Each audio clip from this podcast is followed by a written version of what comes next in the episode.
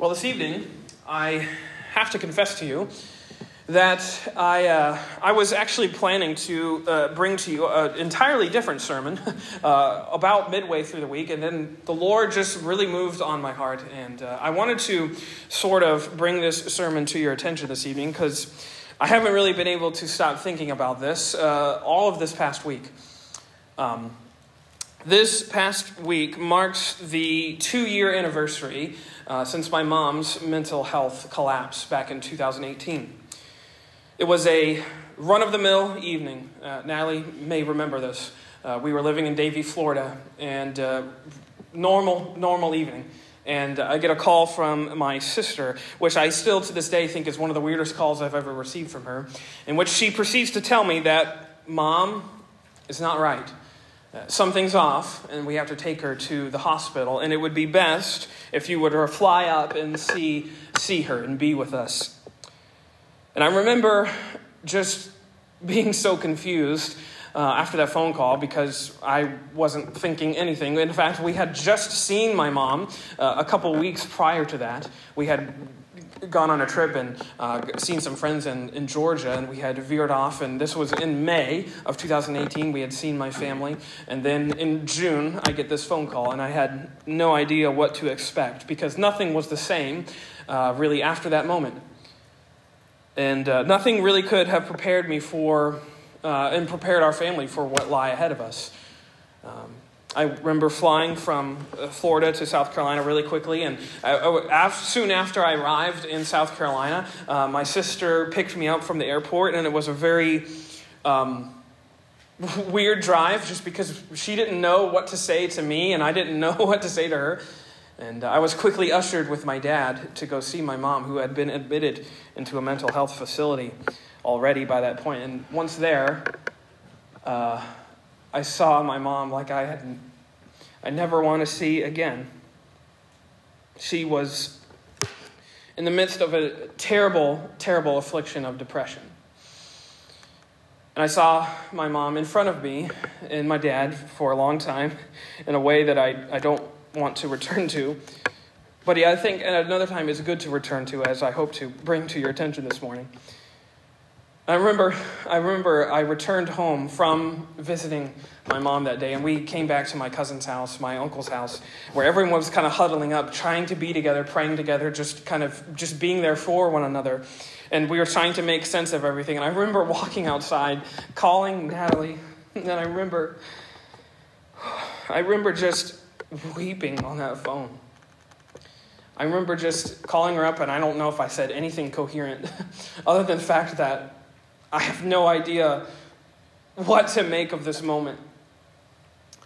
I remember calling her and I just, I don't know if we're going to get my mom back. I don't know, because the person that I saw that day in the facility was not my mom. It was my mom, but not really her. And I just wept. And as, I don't mean to sound pretentious, but as a writer, I just had to write out all my thoughts I remember writing after that, I wrote this paragraph. Never have I ever wept like I did last week. This was in June of 2018. Never have I prayed like I did last week. A flood of emotions ranging from intense anger to deep sadness to hushed courage have raced through my mind like reckless abandon. My eyes are tired, not due to lack of sleep, though that may be true, but because I've cried them dry. I don't know if I have any more tears left. Whatever turmoil has dispirited my mom's ability to think clearly has reached its ugly fingers to crush the rest of us, too. One by one, I see the harrowing grief of my family as we sit helplessly. Paralyzed by misery, we pray. It's the only thing we know to do, and it's the only thing we can do. And we are now two years removed from that moment. And I relay that to you because it's a moment and a time and a season in my life that I go back to often because it has been formative for me in my faith. I will tell you this that I am not the pastor that I am to you uh, without this moment, this time in my life, because I see my mom, I see her now, and she's a living, breathing testimony of God's grace. Now, uh, incredibly miraculously, uh, through the Holy Spirit's influence on her and my family's support of her, she actually just got done teaching some ladies' ministries classes at my dad's church, if you can believe that. Two years removed from this incredible uh, battle with depression. I cannot express how grateful I am to now, on this side of things, to having gone through that. It was definitely formative for me. And I share that with you because I'm still baffled by all of it. It actually, I, I called my dad earlier this week and we were just kind of reminiscing and chatting about that time, and it was just, it still doesn't make sense. I still have no real clue other than what it's done for me personally in terms of my faith journey or whatever. Uh, th- from that aspect, I can see myself having grown uh, from this ordeal. Uh, but in and of itself, especially in concern as it concerns my mom, I have no idea, zero clue why God would allow this to happen. It's fractured some relationships, ones that I thought were strong. It's fractured them, which has saddened me. It's strengthened others and I think it's done a, a world of good in, in, a, in only a way that God can do it in terms of my mom's life, but I still don't really know why he did it. And I think that's kind of the point. Because suffering never really makes sense, does it? Snuff, suffering never really uh, appears logical in the moment. In the moment, it appears completely illogical and nonsensical and completely out of left field. And I think that's entirely the point because the suffering that you and I endure on a daily basis is both inescapable, we can't escape the suffering of this world, but it's also abnormal. We, we cannot escape suffering because our world suffers under the weight of sin that it brought on itself. When Adam and Eve sinned in the garden, they brought sin into the world, and we are feeling all of the terrible and, and awful effects and consequences of it on a daily basis. But also, suffering, I would say this, is, is doubly painful and grievous because we, whenever you see someone suffering, you are made to remember this, or you should possibly remember this, that this is not how the world should be. That when someone suffers, this is a perfect sign that this is not how God intended our world to be. It's almost like a sermon that this world needs a Savior. When you see someone suffering, you can know for sure that this world is broken under suffering and death. Pastor Nathan, he, he, first introduced me to this, this way to describe pain and suffering and death, which is uh, that they are alien invaders, which I like because they don't belong here. They've invaded the world that God spoke into existence and called good, and he, they have invaded and ruined the world by our doing, by Adam and Eve's doing. Uh, actually, Alexander Maclaren, the, the, one of my favorite preachers to read, he writes Sorrow, tears, and death, and all other ills that flesh is heir to are an alien, an abnormal tumor upon creation as God meant it. That's what they are. They weren't supposed to be here. When God created everything, he called it very good in Genesis 1. And then Adam and Eve disobeyed, and they brought all of this alien uh, growth with them, this sin and suffering and death.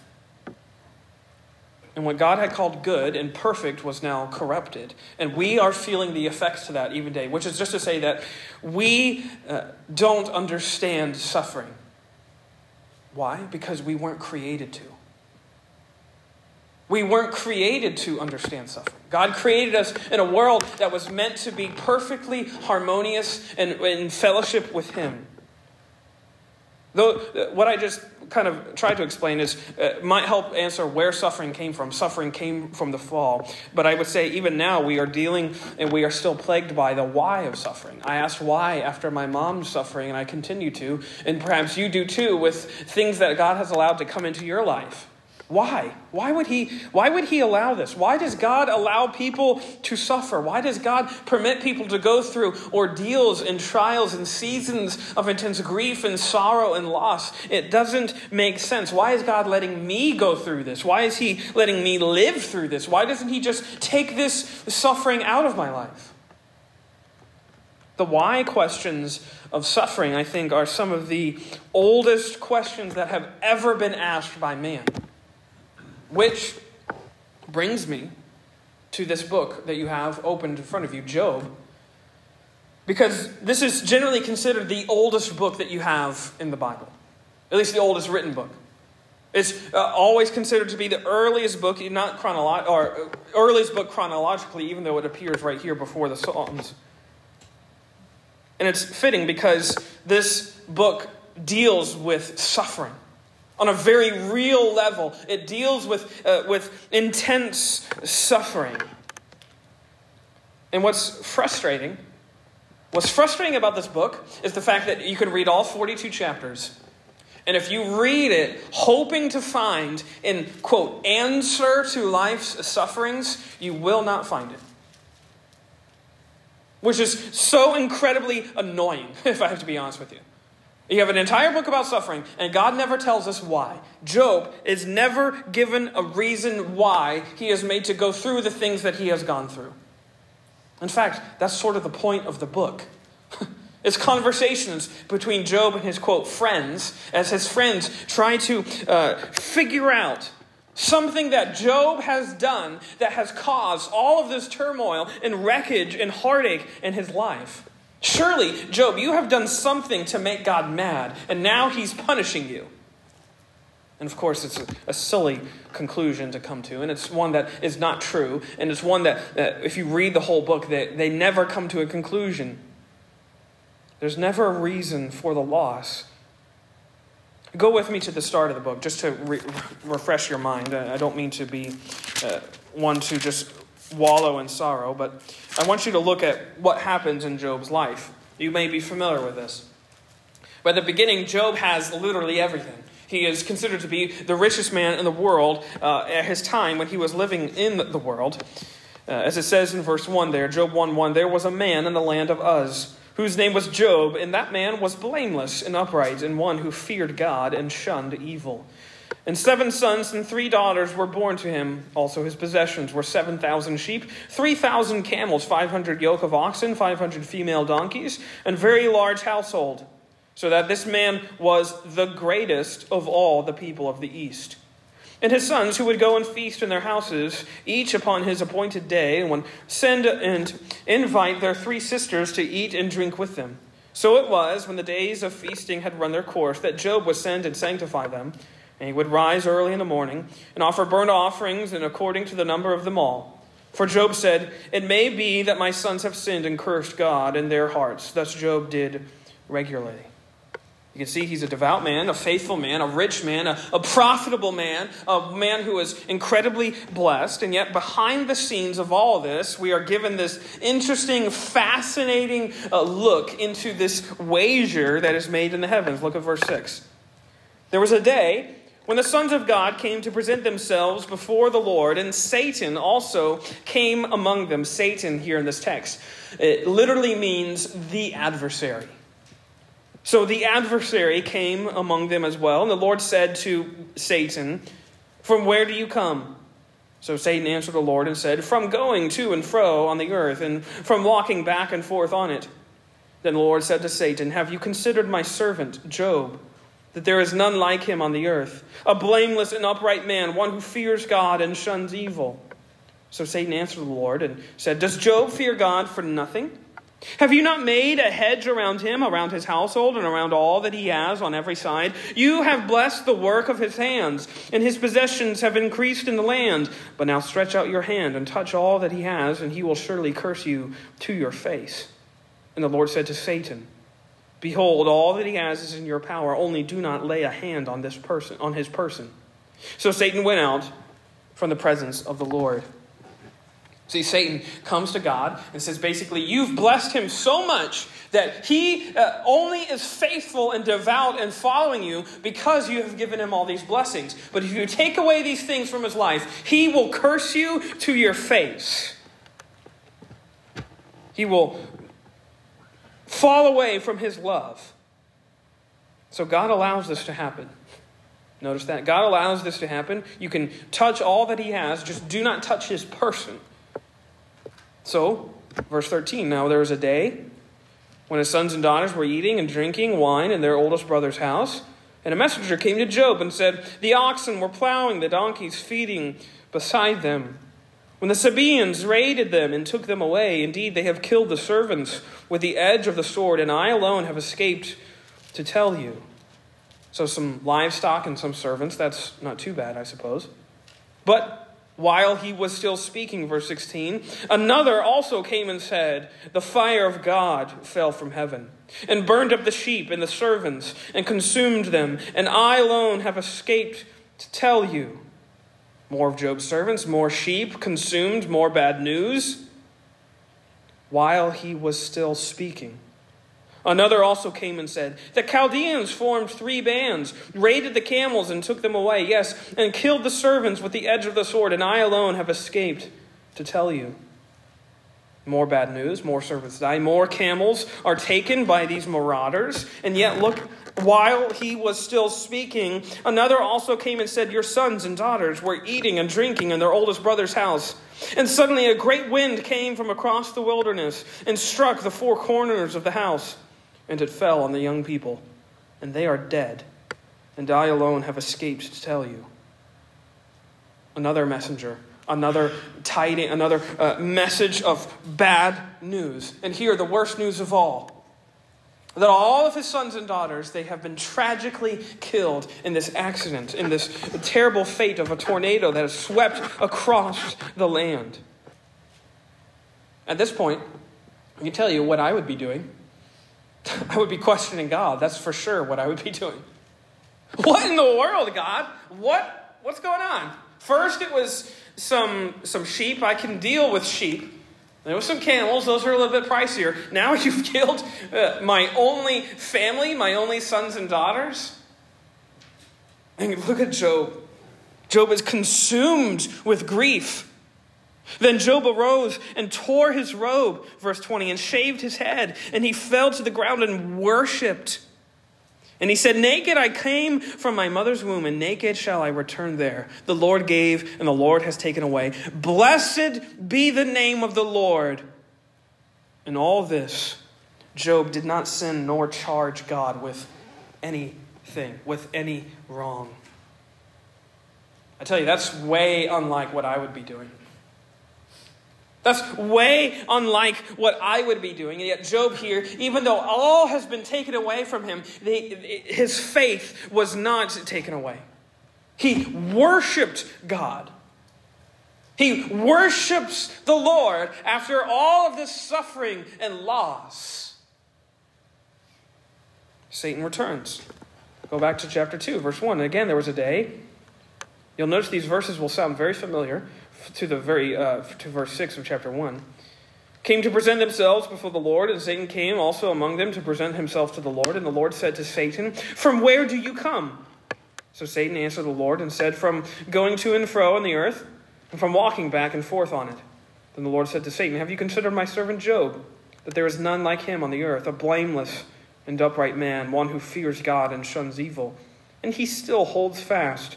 To his integrity, although you incited me against him to destroy him without cause. So Satan answered the Lord and said, Skin for skin, yes, all that a man has he will give for his life. But stretch out your hand now and touch his bone and his face, and he will surely curse you to your face.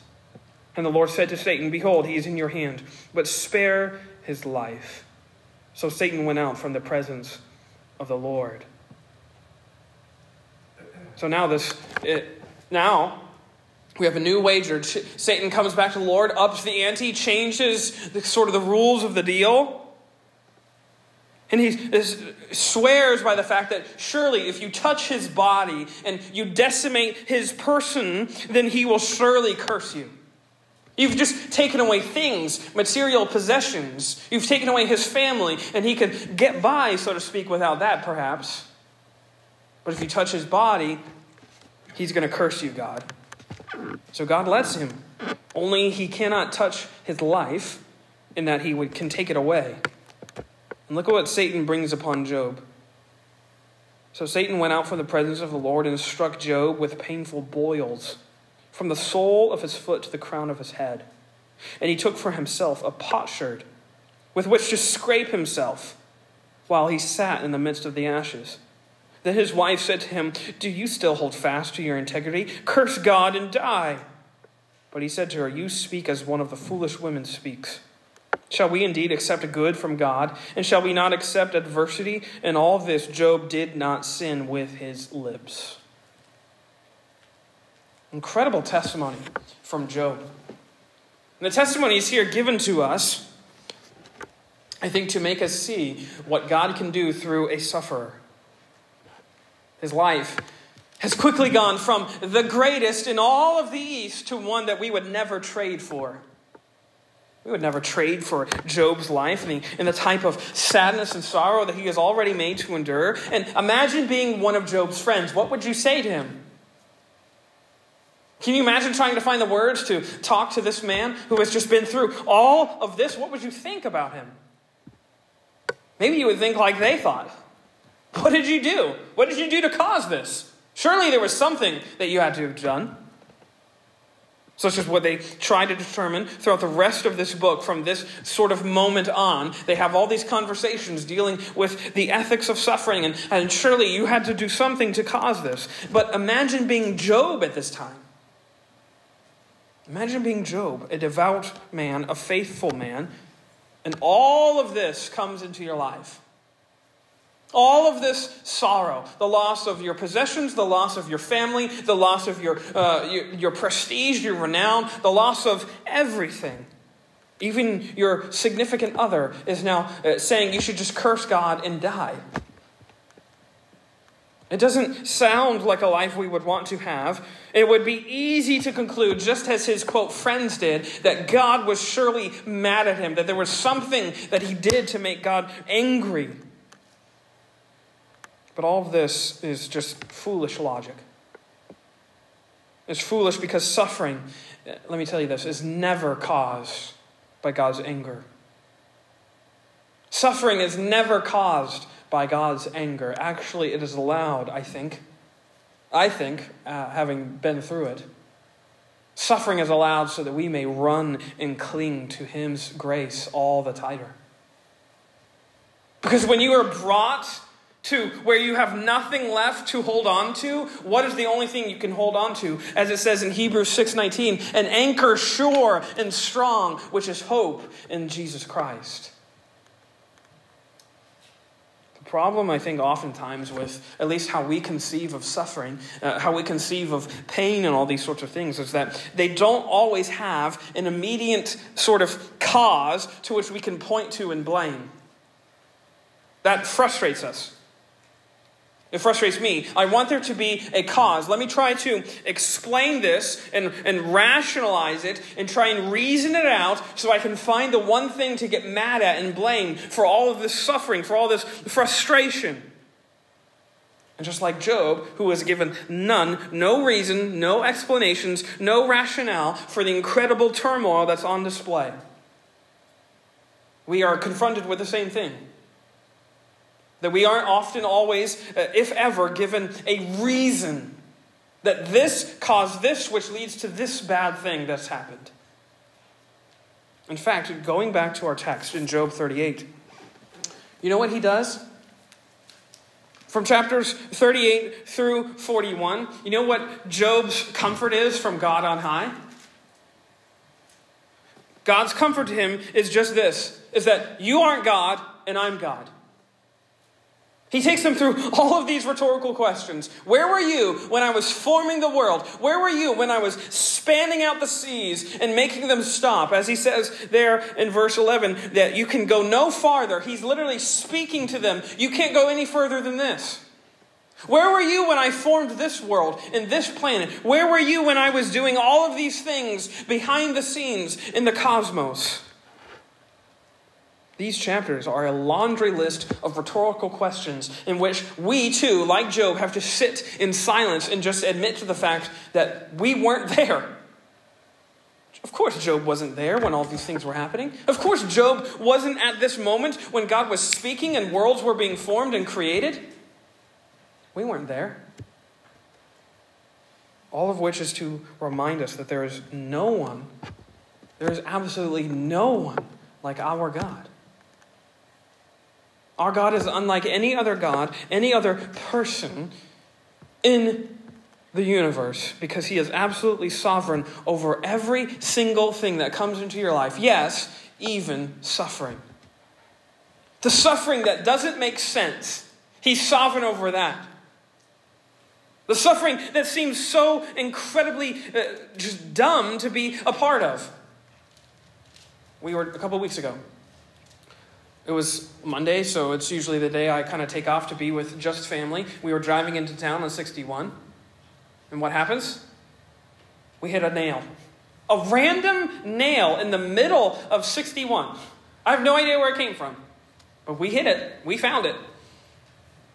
We luckily we made it to, to Heitzman's and he got us got the tire changed.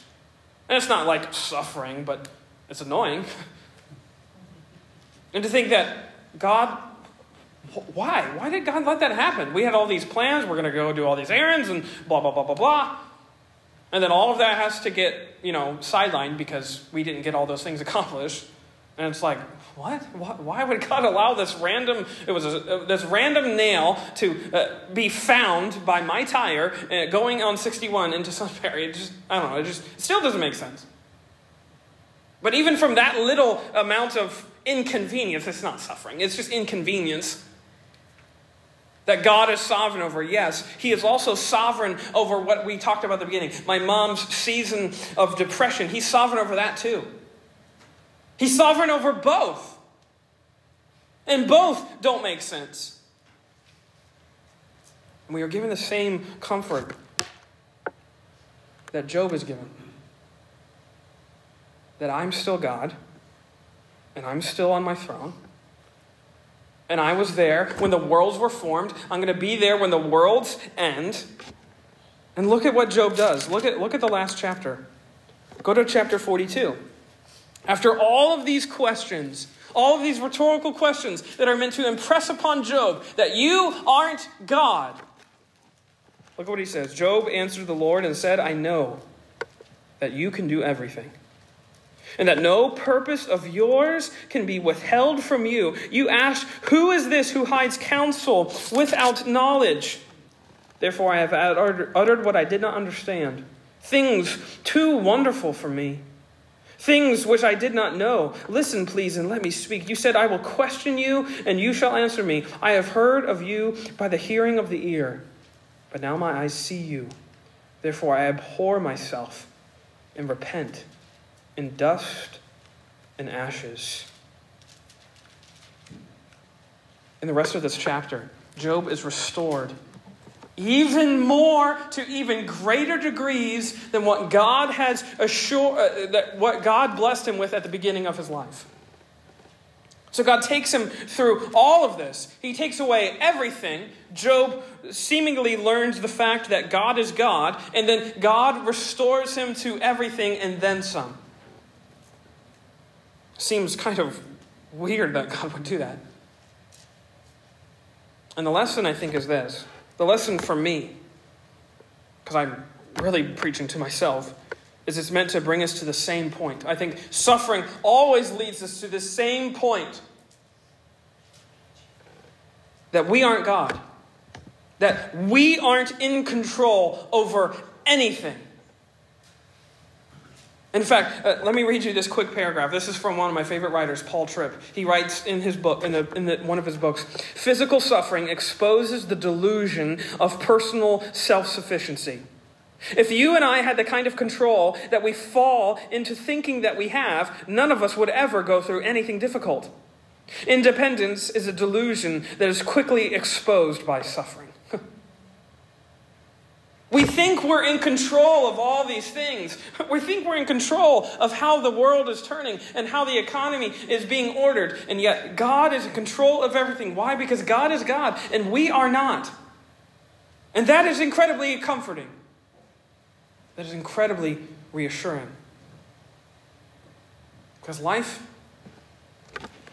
life is going to be chaotic and messy and hard. It's going to be filled with bad news and uncertainty and ominous headlines. It's going to be filled with storms and seasons of trial and suffering and loss. And that isn't meant to just make you despair, it's just meant to tell you reality that life is going to be hard, and there's no getting around that fact. But this the good news that speaks to us in the middle of all of these storms of life is this is that notwithstanding, regardless of the ferocity of the storm that comes into your life, that smacks you around a little bit, or maybe a lot, are these three things. God is with us in the storm, God is smiling at us in the storm, and God is speaking to us in the storm. No matter what you go through, you can be sure of those things. That He is always with you in whatever stormy season of life, of suffering that you go through. He is with you. You can also be sure that He is smiling upon you, which I will explain in a minute. And you can also be sure that He is speaking to you through His Word. In every season of life, you can be sure of those three things. And that might not seem like what you want to hear. Because what do we want? We want explanations and reasons and ways out. Like Job, sometimes we're not given that.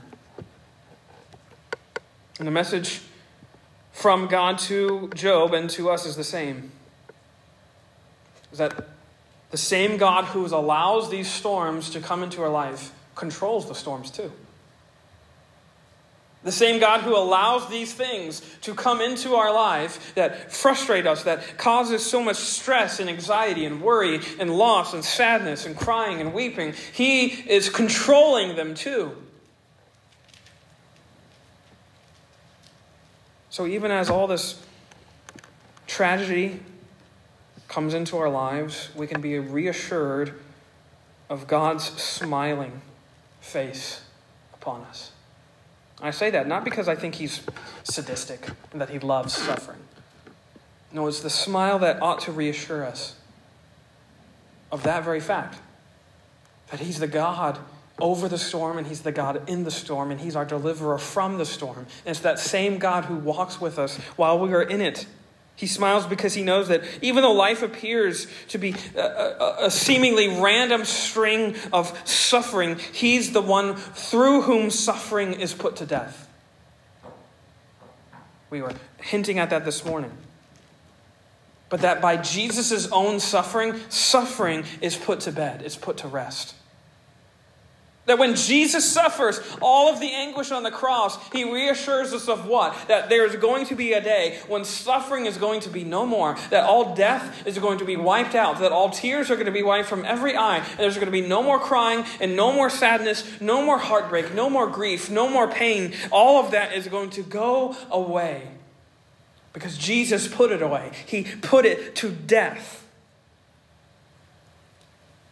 And this is what we can cling to. Is that notwithstanding the suffering that you're going through right now, is that it won't win. Your suffering cannot win. Why? Because God has already won. God has already won in his Son, Jesus Christ. He's won.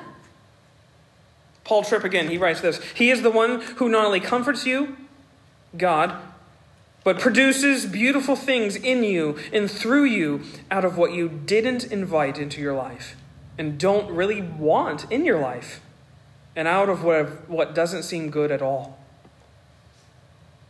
That's God's pattern. He produces beautiful things in you and through you out of things that you don't want, that of things that don't make sense, out of things that don't seem good at all. When I was calling Natalie on the phone when I just came from seeing my mom, that did not seem good at all. That seemed actually the opposite, the complete polar opposite. It seemed like my world was just cracking my mom, the steady, faithful follower of God, a pastor's wife who has been so faithful in every single aspect I can imagine, is now being made to not have her mind think clearly. God, this doesn't seem good. Yet I can testify to you that in my own personal soul, in my own faith, that God has brought beautiful things out of that. I'm closer to my mom than I think I've ever been, than my dad than I've ever been. I'm thankful for that. I'm thankful that Natalie got to see me cry because she was there with me through that. And this is the ultimate promise of the gospel, my friends, which is that all of this suffering and death, that all of this sorrow, and struggle is being put to death. It has been put to death already by Jesus' blood. And that, like it says in Romans chapter 8, that creation is groaning for a redeemer. That one has already come. And one day he's going to make everything new. He's going to make everything new. This whole world is going to be made new by what? By the power of Jesus' blood. All the chaos and the violence and the injustice and the sadness and the sorrow that we see on the news every single day, all of that is going to be go, is going to go away. Why? Because of what Jesus has already done. Because of what he has already promised us he is going to do in the future. So, you know, all those times in the Gospels when Jesus says to his disciples, and all the times throughout the Psalms, don't be afraid. That to me, I think he says with a smile, as if to say, Watch this. Watch what I can do through this mess. Watch the type of beauty that I can make out of this garbage. Watch the type of hope that I can bring out of this loss. Because that's what God does. That's what God does all the time. That's what He has done with me. That is what He's done with every beautiful sinner that He has saved by His grace. He's brought them out of garbage and brought them into grace. This is what He does with us in our suffering. Let us pray.